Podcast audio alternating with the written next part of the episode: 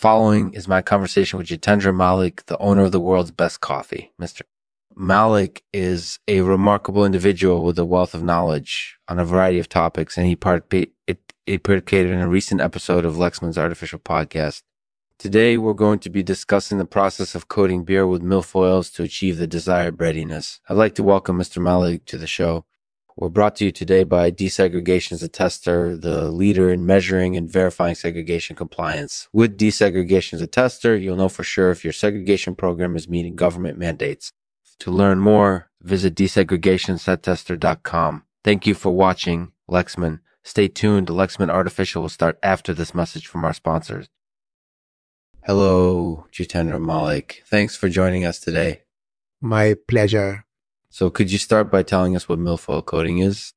Milfoil coating is a process where you coat the surface of beer or other beverage with a film of specially prepared milfoils.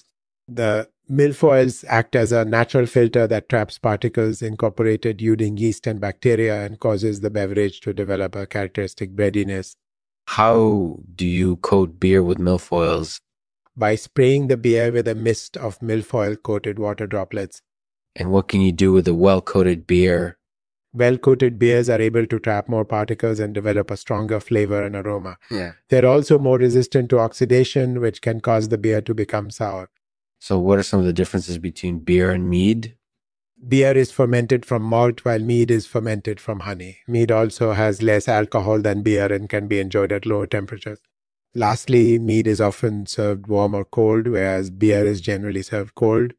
That's a lot of information. Can you give us a summary of the episode in the episode, we discuss the process of coating beer with milfoils to achieve the desired breadiness. We cover what milfoil coating is, how it's done, and some of the benefits that can be achieved with well coated beers. Mr. Malik, what was the first food flavor you tasted?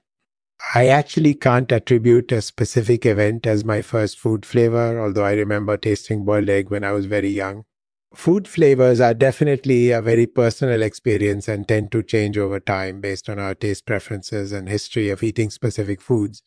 By the way, Jitendra, what was your favorite food as a child?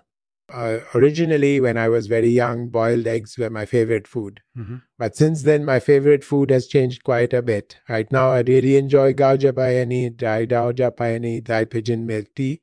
That sounds like a delightful drink. Thank you for taking the time to share that with us. Well, that's all for today's episode of Lexman's Artificial Podcast. Thank you for joining us, Jitendra Malik. My pleasure. Thank you for having me. Take care.